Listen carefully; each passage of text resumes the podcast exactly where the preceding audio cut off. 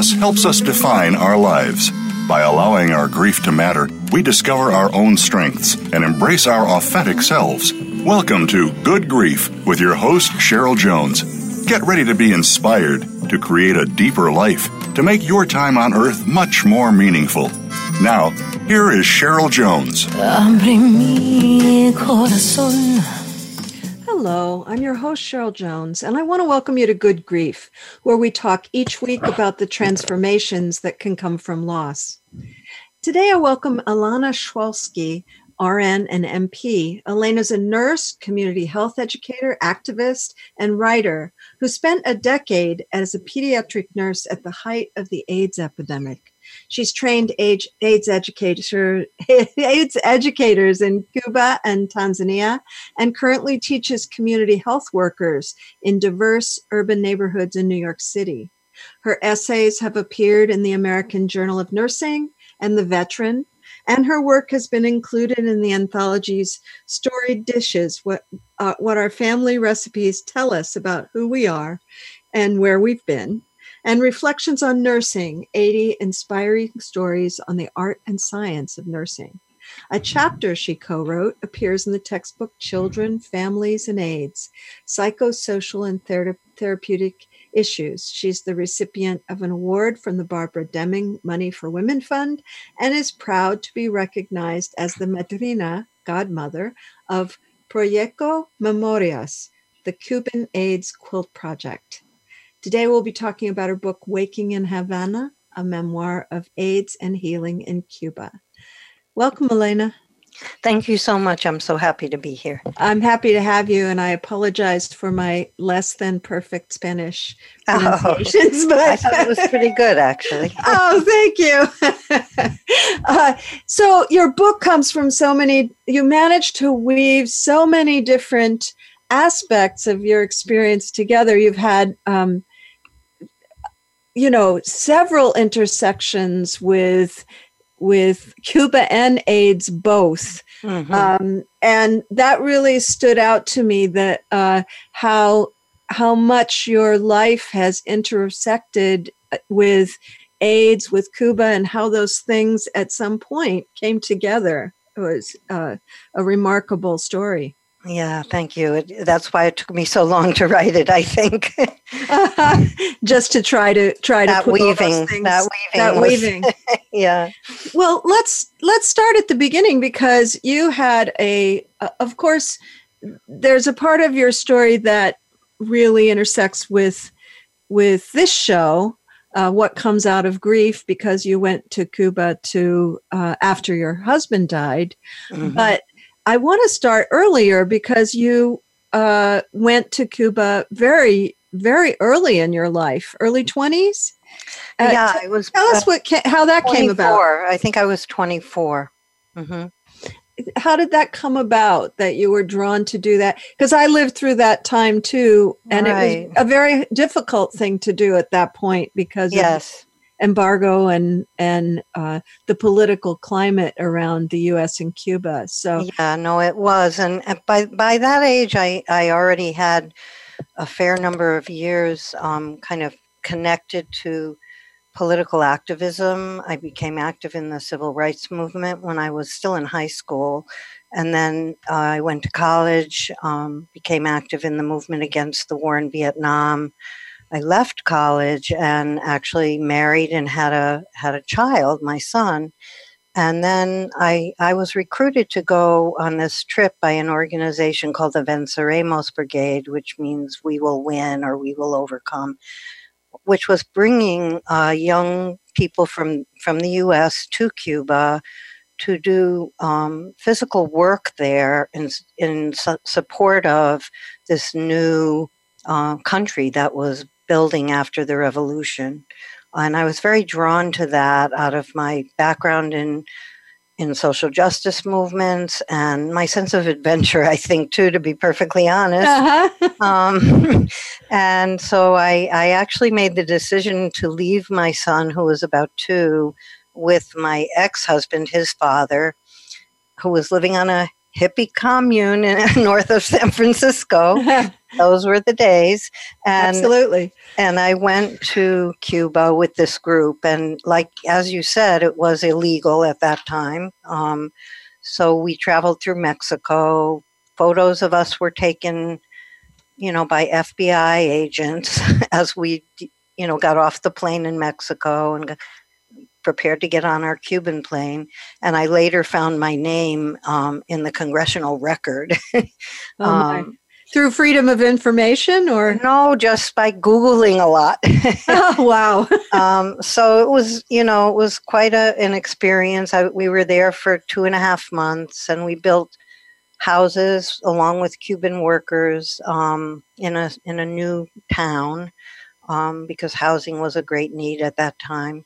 And then toured the island, and I, I, it just clearly found itself a place in my heart. Um, you know, uh, it was just a, a, the experience of being with so many young Americans, and also in Cuba, where people were really trying to build a new life that had a sense of, you know, the collective good is more important than our individual gain, was mm. what I. What, what I got from that experience, and that resonated with me very mm-hmm. much in terms of my own values. Um, Interestingly, too, though, that trip uh, and the trip twenty years later were both after losses. Yes. Because I consider divorce uh, a, mm-hmm. a very appreciable loss. Yeah, and I think talk- that's very true. Yeah, you you talked a lot about if I had Uh, I was naive to the impact of three months away on a child mm-hmm. uh, because you left your son. But I was thinking that is a statement that I'm not sure many men would make who would go on a similar trip. Yeah, I, I think that's probably true. And I didn't make it until I started really digging deeper into my experience by writing. Um, and then I thought to my, and, and also my son now has three small children. And as I'm watching him father those children, um, and I'm thinking, because he's a very present father, uh-huh. you know, just really loving and present in their lives. And I think some of that, you know, may come from his own experience of not um, really being raised with a, a present father. Um, and I wondered about, I started to wonder, like, would I make that kind of decision now mm-hmm. with hindsight? Maybe not, you know, because three months is a long time in the life of a small child. Um, but I did. and and um, we've, we're all, we've all dealt with it. Right. And, so. and I, uh, as a parent of, I also have small grandchildren, so we have mm-hmm. that in common. Um, I, I realize looking back on my own parenting, that I underestimated the power of children observing the kind of person you're being in the world. Mm-hmm. That that I'm, you wouldn't be able to pull that apart, right? You, the fact that you went and did that also had an impact on how he sees commitment and mm-hmm. uh, political activism, probably all kinds right. of things. So it's right. a, it's a hard thing to pull apart, isn't it? Yeah, it really is. And I mean, the thing that I feel really good about and that kind of centers my feelings about this is that um, both my children in different ways, well, I have, really, I have three children. I have a stepdaughter, and all of them have been through significant loss in their lives and disruption. And without a doubt, it's had an impact on, you know, on them. But one of the things that I feel really good about is that they all are have are, have really solid humanistic values, and um, and they've all chosen careers in, in the world where they are really involved in being of service to others, and you know, so that that feels good, and not um, unrelated, I think. Yeah, and I think not uh, unrelated. One of my children was saying uh, recently to me that uh, the loss of my wife was a big deal, but not just in the negative. It also told her to to believe in what she was doing, mm-hmm. and to really commit to it, to give it everything that she had, to be loving, to be, you know, all mm-hmm. kinds of values that mm-hmm. came out of seeing that life is not guaranteed and, right. uh, you know, hard to learn that so young, um, but, yeah. but an important lesson as well. So now, right. now fast forward yeah. to, um, you became a pediatric nurse working with AIDS, mm-hmm. and then your husband was diagnosed with AIDS. And uh, after he died, you're pulled back to Cuba. Maybe you can share that that part of the book a little bit, and then we can talk about that because sure. you know there's there's a, a forward motion to it, but also going back to something that. that you'd yeah. experienced already. It's it's a interesting juxtaposition. All right. And it was almost exactly twenty years later, and a lot of life had happened in between that kept me from ever realizing my desire to go back. Um, but I always, it was always in the back of my mind, that's a place I'd like to visit again. Um, and I should just say that it, this all came about because I got a brochure in the mail for a public health delegation that was going to Cuba. Uh, but sponsored by an organization, and would I like to join? It wasn't serendipitously, even a, huh? Yeah, Without- it wasn't a personal invitation. It was just, you know, they were sending out announcements. They had a mailing list, and I got one. Mm-hmm. Um, and so, you know, the brochure sat on my kitchen table for a really long time. um, and and so the part I'm going to read is, it, you know, I've pretty much made up my mind, but I'm still going back and forth a little bit about whether to really go on this trip. Um, so shall I launch? Yes, absolutely. Yeah. Okay. So it had been six months since Clarence died, but I was still asking myself, what would Clarence have thought? What would Clarence have done as I struggled with the decision about whether to sign up for the Cuba trip?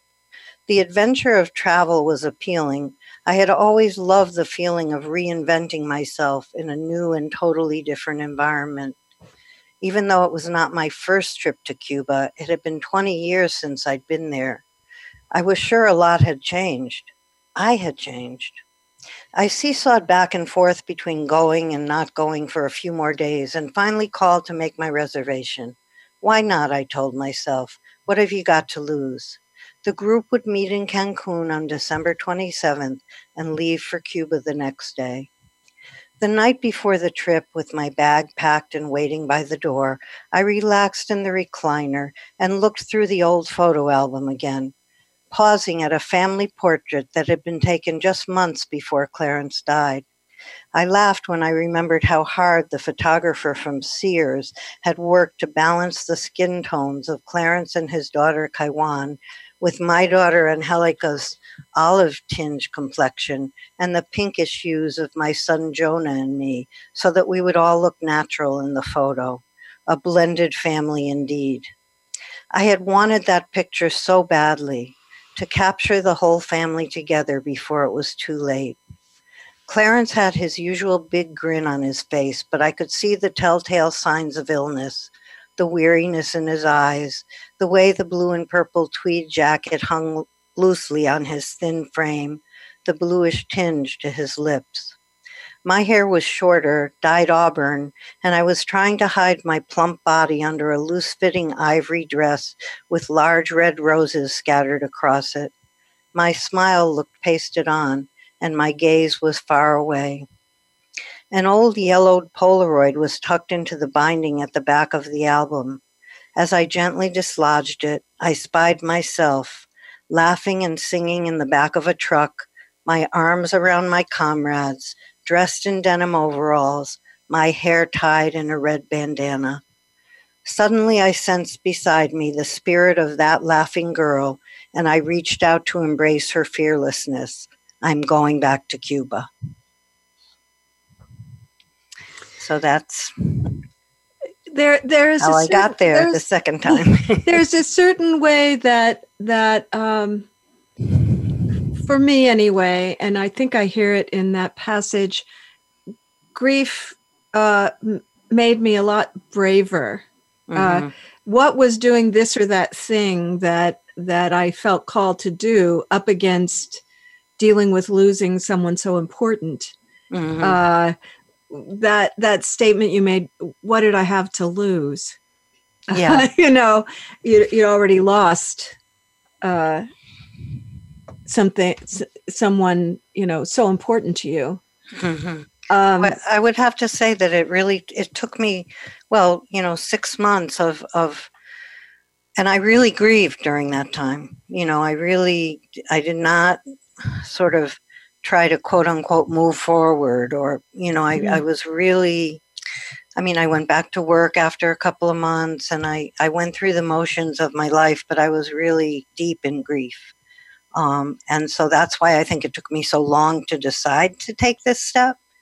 Right. Um, and the, and I think the fact that I was going to a completely different place, but one that I remembered with a lot of affection, made it possible to say, I can do this. But then what is also notable is, weren't weren't you going, was that trip uh, involved with people with AIDS in Cuba? I didn't know it at the time, although, I mean, I didn't know that I would have the opportunity. I eventually did have to visit the, the AIDS sanitarium, which at that time, uh, Cuba had created residential um, spaces where people with H I V and AIDS were living um, pretty much in quarantine, although by ninety-one it was starting to shift um, to sort of contain the epidemic.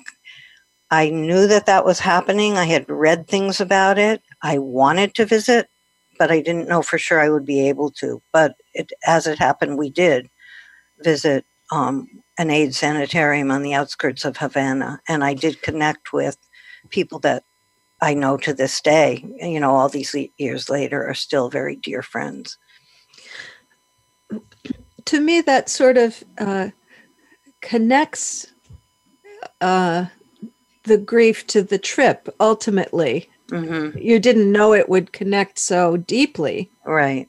But it's it's connected. Yes. Yes. And I was I was a little afraid, you know, to have that experience of that visit because I didn't want it to sort of spoil how I felt about Cuba. Um, you know, uh And I had to work very hard to kind of open my mind and my heart and just absorb what I was really experiencing and seeing and, you know, hearing from people that I was speaking with and, and start to kind of sort it out in my own mind. And then there's the aspect too. I was, I was thinking a bit, I took a trip to China with my mother. And of course, there's the picture of China we have because of the media and all that. And then mm-hmm. there's being in China with Chinese people. Mm-hmm. And I was, I've never been to Cuba, but I was likening it a bit, you know, yes. the, the actual uh, experience of how people live their lives in a place is nothing like the ideas we're given about them. So right. when we come back, let's talk about your experience, how you see Cuba, uh, and, and what happened for you there. Okay, great. And listeners, you can find links to my website and social media at the Good Grief page at Voice America. And also there's a link to uh, a page that shows you how to buy my book, An Ocean Between Them, my novel. Um, please connect with me. I want to know how you feel about the show. And to find Elena and her book, you can go to Elena Schwolsky dot com. That's spelled E L A N A. It's actually E N A, Cheryl. Oh, E N A. I'm so sorry. sorry about that. Thank you for interrupting. Mm-hmm. uh, Elena, E L E N A S C H W O L S K Y dot com. Be back soon.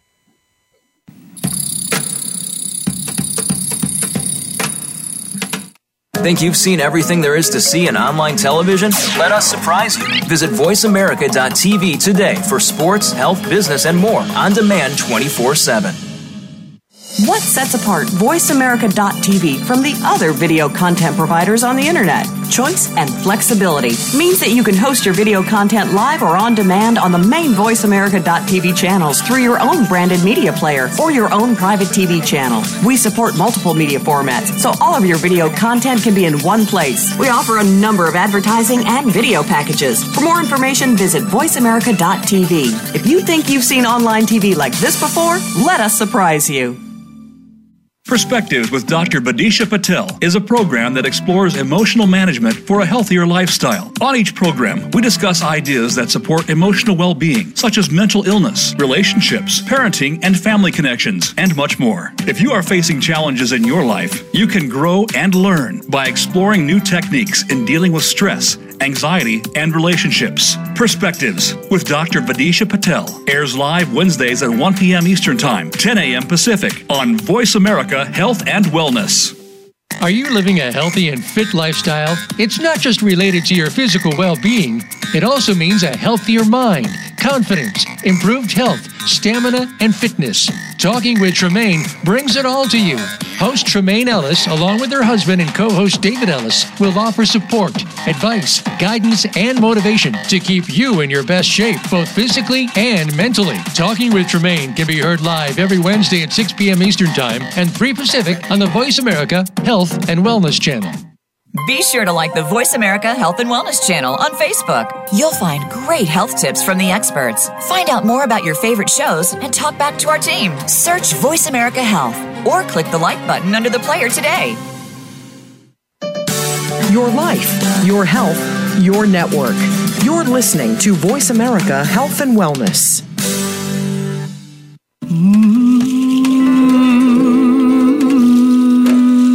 You are listening to Good Grief with Cheryl Jones.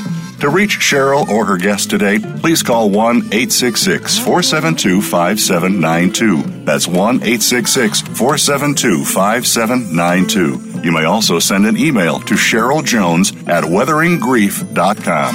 Now, back to Good Grief. Welcome back. This is your host, Cheryl Jones, and I've been talking with Elena Schwolsky about her book, Waking in Havana. And before the break, Elena, we were talking, we were just on the cusp of really talking about what it was like in, in Cuba at that time, uh, the second trip, nineteen ninety-one. Still, you were not able to fly directly. Is that Is that right? Oh, you had to go through a third country. We went through Mexico, through Cancun. Um, and I, when we got there, it was actually just the beginning of a tremendous economic um, downturn for Cuba, because it was right around the time that the Soviet Union kind of collapsed and broke apart, and um, and was no longer offering the same kind of trade subsidies and support that had been available to Cuba before. Uh, so there were shortages of everything: food, fuel, um, you know, transportation was terrible. Uh, and in fact, on our trip, a lot of the visits that we had planned to make to schools and hospitals and daycare centers and other places, uh, we had to curtail them because um, so many places were operating with a, a very a shoestring staff. Um, So it was it was rough times, and you know the. But Cubans are amazingly resilient is one thing that I think everyone would agree to, no matter how they what political perspective they have on Cuba. Um, it's an incredibly resilient and optimistic people, I would say, and they just kind of tackled this challenge in very creative ways. You know, organic gardens were springing up all over the city, and um, they imported, I think, I don't know how many, I num- these big numbers never stay in my head, but lots of bicycles from China, and uh-huh. everybody started riding bikes, and, you know, they just really kind of ro- were determined to rise to the occasion, and they survived this period, which lasted a number of years. Um, they called it the special period in a time of peace, to not make it sound so bad. so, but it was rough. And unfortunately, you know, I just came back from Cuba, and I was there in August, I guess. Yeah. And, you know, you know, there's starting to be the signs of a, of a, of another situation that's, um, economic situation that's pretty bad. Um, This a lot of it due to U S policy, unfortunately, of embargoing trade and, you know, preventing travel. So, you know. Uh, well, I I went I I at, at times I've kind of known some about the situation with the U S and Cuba, but I'd forgotten a lot of what I knew. So I just went to Wikipedia and, and mm-hmm. kind of tried to refresh myself. And um, it seems as if to me, there was uh, a real catch twenty-two. Uh, you know, the U S, uh, um, the companies that were in Cuba were, were uh, kind of not cooperating with the new government. Mm-hmm. And yeah. so then uh, you had to get, where else would they get things but Russia? Right. And then they were further punished because it seemed like such a catch twenty-two situation that's never really been um, mediated, I guess I yeah. want to say. It's like a vicious circle, really, that I think. And, and I think that... Um, you know, to his credit, I think President Obama was trying to begin to say, well, wait a minute, why really? Why? you know, uh-huh. like, or is what Cuba, are we after? And what, yeah, is Cuba how, real? how does this end? yeah, is, are they really a threat to our security in some way? You know, or do we just not like their choices about, you know, or do, you know, whatever. But, you know, there were some steps that were being taken that that were um, to normalize relations. And, and that's what I believe in. Lots of people, I think the majority of people now in, in this country actually believe that there's n- no real reason not to normalize relations with Cuba. Um, and it's just a shame that it's become this political football, you know, and, and the situation can't be allowed to be resolved in that direction. So, um, and we we won't solve that problem today, but it no. it feels it uh, like an important thing to say. Mm-hmm. Yeah, no, sure. I think it is. I think it is, and and I think if when pe- people go to Cuba, because people U S citizens do go to Cuba uh-huh. in fairly large numbers, and you know, and they come back saying the same thing, like, "Wow, friendly people, exciting culture." A lot to learn, a lot to think about, you know, no reason not to have the freedom to travel there. You know? Yeah, for sure. So, and certainly that's how I felt every time I traveled there. Uh-huh. Yeah. So, um,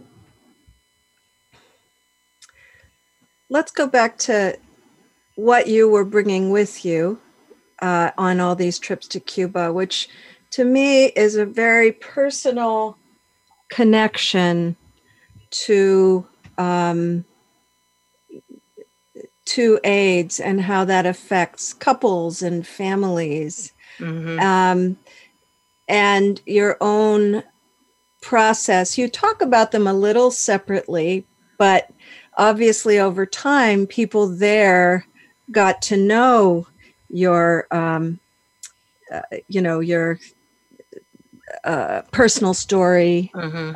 um, your per- particular um, view on um, on it. So, how did those two weave together uh, over many yeah, visits? Over time, you know, in ninety-one, I made some contacts, and then uh, I kept up with those folks over, uh, you know, the next few years, and I made a couple more trips back, and then.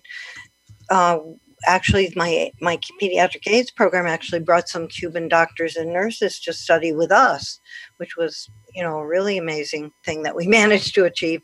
And then in ninety-six, I had gone back to school um, to get my master's in public health because I really wanted to get away from the illness and, you know, just the, the intensity of working on the front lines as a nurse, you know.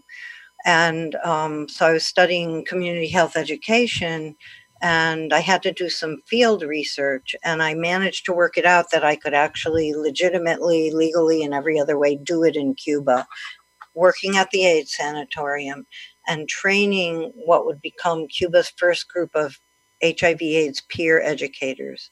So they were people living with the virus who were for the first time going to go out into their communities and educate The, the rest, you know, the rest of the population. Um, by that time, this life in the sanatorium was voluntary, and people had a choice about whether they lived there or didn't. Um, and so I, I worked there every day. I commuted from a room I rented in Havana out to the sanitarium and worked with the Cuban educators to develop a, a program. Um, and as part of that program, I shared my own story. Um, so that was the first time, as you mentioned, that people really got to know that deeply about me. Um, and it, and oh. that and that uh, touched me, because that means when you went six months after, right? Yeah.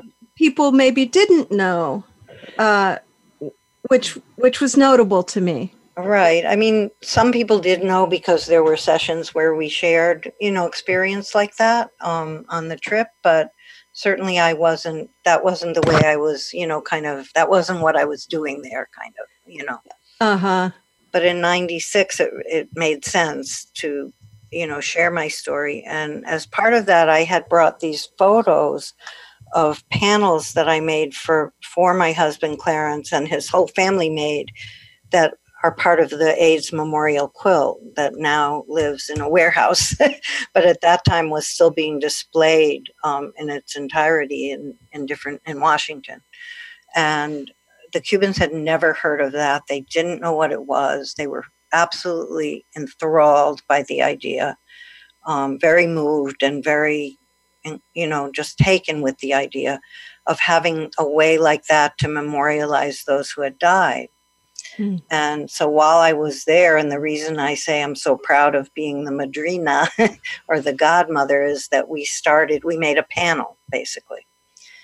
Um, and that was became part of our activity together. And that has grown into a whole project in Cuba. So it's very, it's very moving. It's, it's, it's the thing that I think I feel, one of the things I feel the proudest of in my life, that that that human emotion was able to transcend all of the political barriers and, you know, everything to right. come to life there. So, right. Maybe as, as background, could you maybe read about Clarence's panel? Sure. From the book? Yeah, I will do that. Um, so the, the, actually what I'm, the part I'm going to read is, um, is when I, for the first time, and went to Washington to a display and encountered his panels there. And that was um, in nineteen, oh gosh, nineteen ninety-two, I think, or ninety-three. On a cloudy October day, I wandered the Washington Mall in a daze. Clarence's block number zero two four five nine scribbled on a piece of paper clutched tightly in my hand. The quilt panels were sewn together in groups of eight, forming twelve by twelve foot blocks with white plastic walkways between them. A box of tissues was carefully placed at a corner of each block, and white-clad volunteers moved around the quilt, helping visitors find their panels and offering quiet support.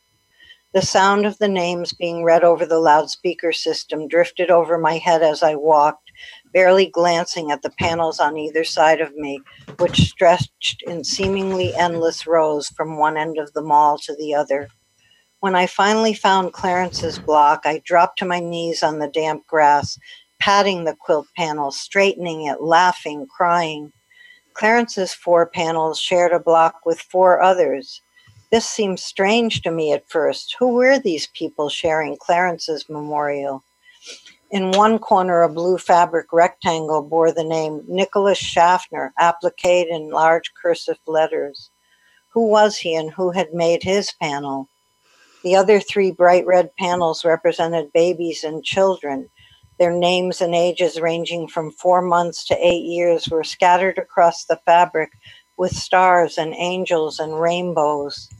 It seemed fitting somehow that Clarence would be joined to all of these kids.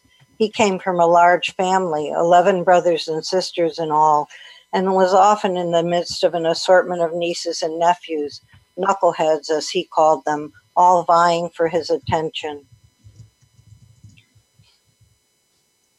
Mm. Oh, sorry. I, uh, small clusters of people gathered at every square. A tall, gaunt man stood silent and alone with a single red rose in his hand. After a very long time, he laid it down on the panel in front of him and moved on down the row.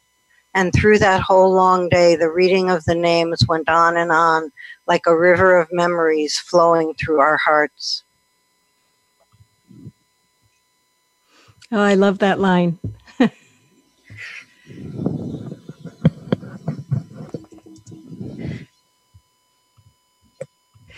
And so, um,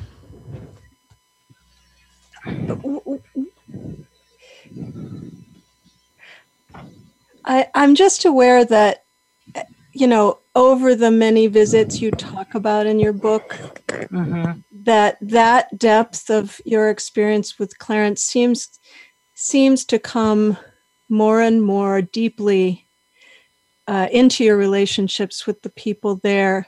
But I, I also read, I think, into it a little bit of hesitancy, uh, a, a little bit of caution not to impose your experience on the people there. Would that be fair to say? Yes, I think that's very, very true. Um, you know, I was very aware of being an outsider to the culture, to the country, even though I was living there and I was pretty immersed in life there for a six-month period. I still, you know, I was going to be going home. And, um, you know, so I, in a way I was sharing their lives and their challenges and their hardships. And in another way, I always knew that, you know, that was a separate thing from my life. Um, and also, I, I've just become more and more aware as I've, you know, traveled more, and just how careful we have to be not to make assumptions about certain cultural experiences. And I really wanted to understand without a lot of um, sort of bias, hidden biases and assumptions. Um, and the other thing I think, and this is, has to do with, I guess, what how I feel about the role of writing as part of my healing process. Mm. Just the act of writing the book has been so healing for me. And just to quickly say, when I first started writing this book, I was only telling the Cuban stories because I couldn't see my own story. You know, like, I didn't think I, I, mean, I... We can be so close that we can't see, huh? Yeah, and also I just felt like, well, who would want to read my story? You know, who would want to know my story? I, I was really... And the act of writing and having people read what I'd written and say, but where are you? You're the one who experienced this and who did all this and went through all this, and you have such a connection. Why aren't you bringing it into this story? And it's it's actually think, hard to imagine the book without. Well, I was going to. I mean, it would have been a different book for sure. Like stories from AIDS in Cuba, you know, and each chapter would be a different person, you know, story, and that's what I thought I had. um, And it was, it took me a long time to, to both recognize and accept that my story belonged there, and, you know, um, and then to find a way to, to do it um, that felt respectful and, um, yeah. And so in the end, uh, and we'll just get started because it's almost time for a break, but, but in the end, um, What what ways did you find it was similar for people there, and what ways did you find were radically different? Well, I think, um, you know, something that I found is similar just everywhere, I think, with, with this, you know, that, that the diagnosis of, of AIDS until fairly recently, and I think we forget this, you know, because now... What is it, the last maybe ten years or so, maybe more, that it's that AIDS has been kind of more like a manageable chronic disease. Um, but at that time, the diagnosis of AIDS was looked upon as a death sentence. Absolutely. And it was really, there was a before and an after, you know, that was very powerful and dramatic. And I shared that with the people that I met in Cuba. We all had very different stories of how the diagnosis was made, the way it was tr- transmitted, how it affected us personally, families, society, stigma, you know, what happened to us, very different. But that experience of my life is divided by this into a before and after, I think, was very universal. Mm. I found that that's, also in the families I worked with. Um, and that's probably absolutely. True for many diseases where there's such an uncertain future and where death is a real strong possibility. Um, but I think AIDS was, it, it, uh, you know, it, it was, was just, unique and particular. Yeah, I it? think yes. so. And the fact that it was an epidemic and that it was and it was so from one person to another, right? And, tended you know, to be so quick. Yes, so that's what was, you shared in common. When we get back from the break, let's talk about the things that you you experienced as different there mm-hmm, from here. Sure. Uh, listeners, you can go find us both during the break. I'm at weathering grief dot com or the Good Grief host page. And to find Elena and her book, you can go to Elena Schwolsky dot com. Back soon.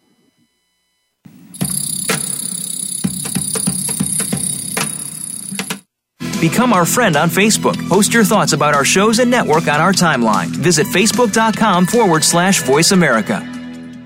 Healthcare has been a major part of news stories today, with one thing that has been consistent: inconsistency. Both healthcare providers and patients have to work around and get used to a constantly changing set of rules and issues. Nurses have historically been left out of this decision-making. Listen to Once a Nurse, Always a Nurse, Exploring the World of Nursing with host Leanne Meyer. Health professionals, we invite you to share your ideas and experiences while listening to experts in various areas of nursing. Listen Mondays at one p.m. Eastern, ten a.m. Pacific on Voice America Health and Wellness. The Voice America Live Events channel is here now to showcase your corporate, individual, or organization's live event. Visit voiceamerica.com forward slash live events to see all of our past live events and find out more. Whether it's a multi-day conference, special speaker, or single-day event, we've got everything to make your event a success. We can do a few hours or a few days. For more information about taking your event to the next level, call Jeff Spinard at four eight zero, two nine four, six four one seven or email info at voiceamerica dot com. Again, that's Jeff Spinard at four eight zero, two nine four, six four one seven or send us an email to info at voiceamerica dot com. Voice America is where you are and where you want to be. Join us around the globe as we broadcast live from some of the most interesting events available. Don't forget to view all our live events, including on-demand access to past events that you may have missed, by visiting voiceamerica.com forward slash live events. Over twenty million people in America struggle with substance use. This impacts both the people who are using and loved ones who are trying to help. Still, there is hope. Tune in to the Beyond Addiction Show with host Josh King. You'll hear from experts and get the real information you need to understand and assist in change. Change can be hard. It doesn't have to be confusing. Tune in every Thursday at four p.m. Eastern Time and one p.m. Pacific Time on Voice America Health and Wellness. Opinions, options, answers. You're listening to Voice America Health and Wellness. You are listening to Good Grief with Cheryl Jones. To reach Cheryl or her guest today, please call one eight six six, four seven two, five seven nine two. That's one eight six six, four seven two, five seven nine two. You may also send an email to Cheryl Jones at weathering grief dot com. Now, back to Good Grief. Welcome back. I'm here with Elena Schwolsky talking about her book, Waking in Havana. And before the break, Elena, we were uh, talking about what you what you felt commonality about with with people in Cuba who were living with AIDS. And and that was the kind of terror of uh, a quick death and, um, you know, that kind of sense of threat. Um, and we were, we were, you know, kind of talking about the particularities of AIDS. Mm-hmm. Um, which we could have a whole show on that. But right. having lived in San Francisco when all that happened, uh, it it was very terrifying. People didn't really know what was going to happen. They didn't understand the illness, obviously, because it had just happened. And there was a lot of prejudice against people who had the illness. Um, what did you find was different in Cuba from here? Well, one of the things, you know, that, that some people may know about Cuba that I mentioned before is that when the epidemic first started, uh, they didn't know. It was in eighty-five, I guess, that they had their first case there. Um, it still was not super known. Uh, it was known how it was transmitted, but um, a lot of things weren't known. And Cuba was very concerned about containing an epidemic. Like they, um, you know, they they were a small island, very isolated, struggling economically. And they knew that if they had a major outbreak of a huge epidemic, like was beginning to seem like it was starting in, in other places in the world, they just wouldn't have the resources to be able to take care of people. So they did what they what they do with every other disease that they know can be transmitted from one person to another, and that is a form of quarantine until we know more about it, until we can figure out what to do. Um, so they moved people into these residential communities um, called sanitariums. And initially it was obligatory um, just upon being given a positive test result. So many people were not sick at all, had no symptoms. Um, regardless of that, everyone who had a positive test result had to move into these communities, and in many cases, that meant a separation of families. Um, so for me, that was really, I had just been through, you know, being at my husband's side for two years as he struggled with this illness. And I was trying to imagine what would that have been like for us, you know, mm, yes. um, if we had been separated during that time, which we would have been, because I thanked the universe, um, was not infected. Um, and so that, you know, that took a lot of like kind of processing on my part, talking to folks, digging deeper, understanding. Um, and the thing that, you know, and it was harsh for a lot of people, there's no question about it. They experienced it as very harsh to be separated in that way. And at the same time, they were super well cared for. So their housing was guaranteed and they had nice housing. They had air conditioners, which most people in Havana did not have at the time. Uh-huh. They didn't have to uh, stand online and use a ration card to buy, you know, their basic food um, supplies. They were like delivered to them. And, um, you know, they had medical attention right there whenever they needed it, and high quality medical attention. And they had a very supportive community of people who were in the same situation. And I often wondered while I was there trying to kind of parse this all out. I worked in Newark, New Jersey. I had seventy-five families on my caseload. Many of them had been like, their kids had been thrown out of school. You know, they traveled like halfway across the state to buy their medications because they didn't want anybody to know. They had a tremendous fear of being evicted from their housing.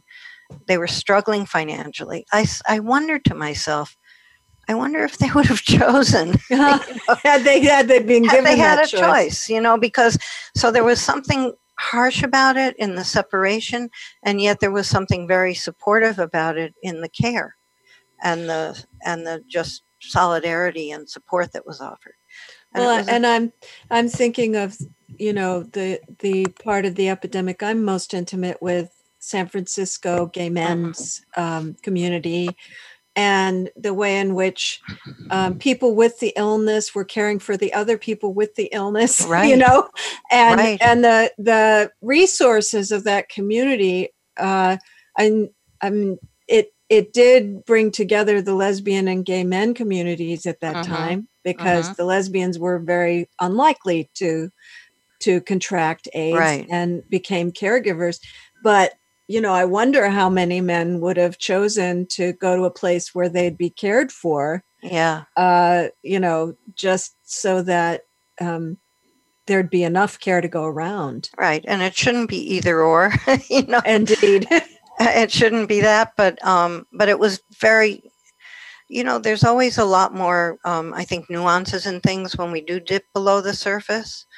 Um, and that's Definitely. what was, that was what was very eye-opening about my experience in Cuba, that when I really started to think about, you know, different parts of it, you know, and, and yeah, I could just see um, the nuances and the layers and, you know, how much I had to kind of unpack to really, truly understand. Mm. I'm I'm contrasting two stories in your book in my mind. Mm-hmm. There's there's Caridad, who right. did have to leave her son. Yes. Who was ten, correct? Yes. Yeah, he was ten. I, I, I mean, that's that's almost impossible to imagine. You've, you've just found out that your life may be very short, mm-hmm. and then you have to leave your child. Right. Uh, that must have been horribly difficult. Yeah, and it was, you know, the parallels, like I, Caridad was a dear friend. Um, she died, I guess it's about maybe five or six years ago now. Um, her husband died much earlier on than she did. They were both infected. He he was a soldier in Angola, and Cuba had, you know, uh, participated in repelling like South African mercenary forces from Angola. And he was, he had been there, and uh, people were infected through sexual liaisons, probably most, most likely, and returned home without knowing. And, and in this case, he infected his wife without knowing before he was diagnosed. So they were both infected, and their son, um, Jose, they sent him to a boarding school, which was not a totally uncommon experience in Cuba. There were, you know, boarding schools, mm-hmm. um, not private. These were government, you know, schools where children lived and um, and studied. And so they sent him there. But she always said that was not a decision she would have made if it hadn't been for, you know, for this. And she, in fact, she was one of the people who led the sort of struggle to say, wait a minute here, you know, mm. we're we're not criminals. We're paid people who have an illness, and we need to be. Um, You know, we need, we don't, because at first they had to wear, you know, hospital pajamas and, right. you know, just a, it just gradually really. Well, fear, fear causes us to do fearful things. Yes. that's that's yes. what I concluded. Yeah. You know, I, I, I want to end because uh, we only have a couple minutes left. Okay. I wonder if you'd read about, uh, obviously people should go to the book to read much more about that, because it's a very deep part of your book, those differences right. and similarities. But I would like you to share about the Cuban Quilt Project. Yes. Um, because that's such a beautiful, uh, boy, that's such an example of what this show is about, you know, something mm-hmm. coming out of our grief that's very beautiful. Would you yeah. share that? So yes, and I, w- I will have to shorten it, but um, yeah, this, about a minute. We okay, what okay. we got. I'll just start. Okay, this is about the first display of Proyecto Memorias, the Cuban quilt in Havana, Cuba, um, and the quilt has been spread out in the in front of the Capitol building of of Havana. Elena, favor de presentarse al frente. Alejandro's voice over the loudspeaker at the Capitolio pulled me back into the present. There were only a few people around the edges of the display as I took my place behind the microphone and began to read. Orlando, Alexei, Norma, Niorka. In a trembling voice, I added the names of some of the kids I had cared for in my clinic in New Jersey. Ella, Jasmine, Christina. And then I spoke Clarence's name in a strong, clear voice, and the names floated out into the air and over the quilt like runaway balloons lifting up and up into the sky. Caridad called me over to greet her son, Jose, and we walked together to look at the panel she had painted for Orlando. We joined hands in a moment of respectful silence when it was time to close the display. As I looked around the circle, I couldn't help wondering which of my Cuban friends I might never see again. Oh, we're going to have to leave it there for today. Okay. I, I okay. hope people will go see the book. I hope so. And next week, I'm hosting a show with a live audience as part of the Reimagine End of Life Festi- Festival. If you're in San Francisco Bay Area on October thirtieth, I hope you'll join us. You can find all about that uh, at the Reimagine website. I'll be interviewing Ken Ross about his mother, Elizabeth Kubler-Ross, and what it was like to grow up with her. This has been Good Grief with Cheryl Jones. I look forward to being with you again next week for another meaningful conversation. Thank you so much for joining us for Good Grief. Please come back next Wednesday at five p.m. Eastern Time, two p.m. Pacific Time for another edition featuring your host, Cheryl Jones, on the Voice America Health and Wellness Channel. Have a meaningful week.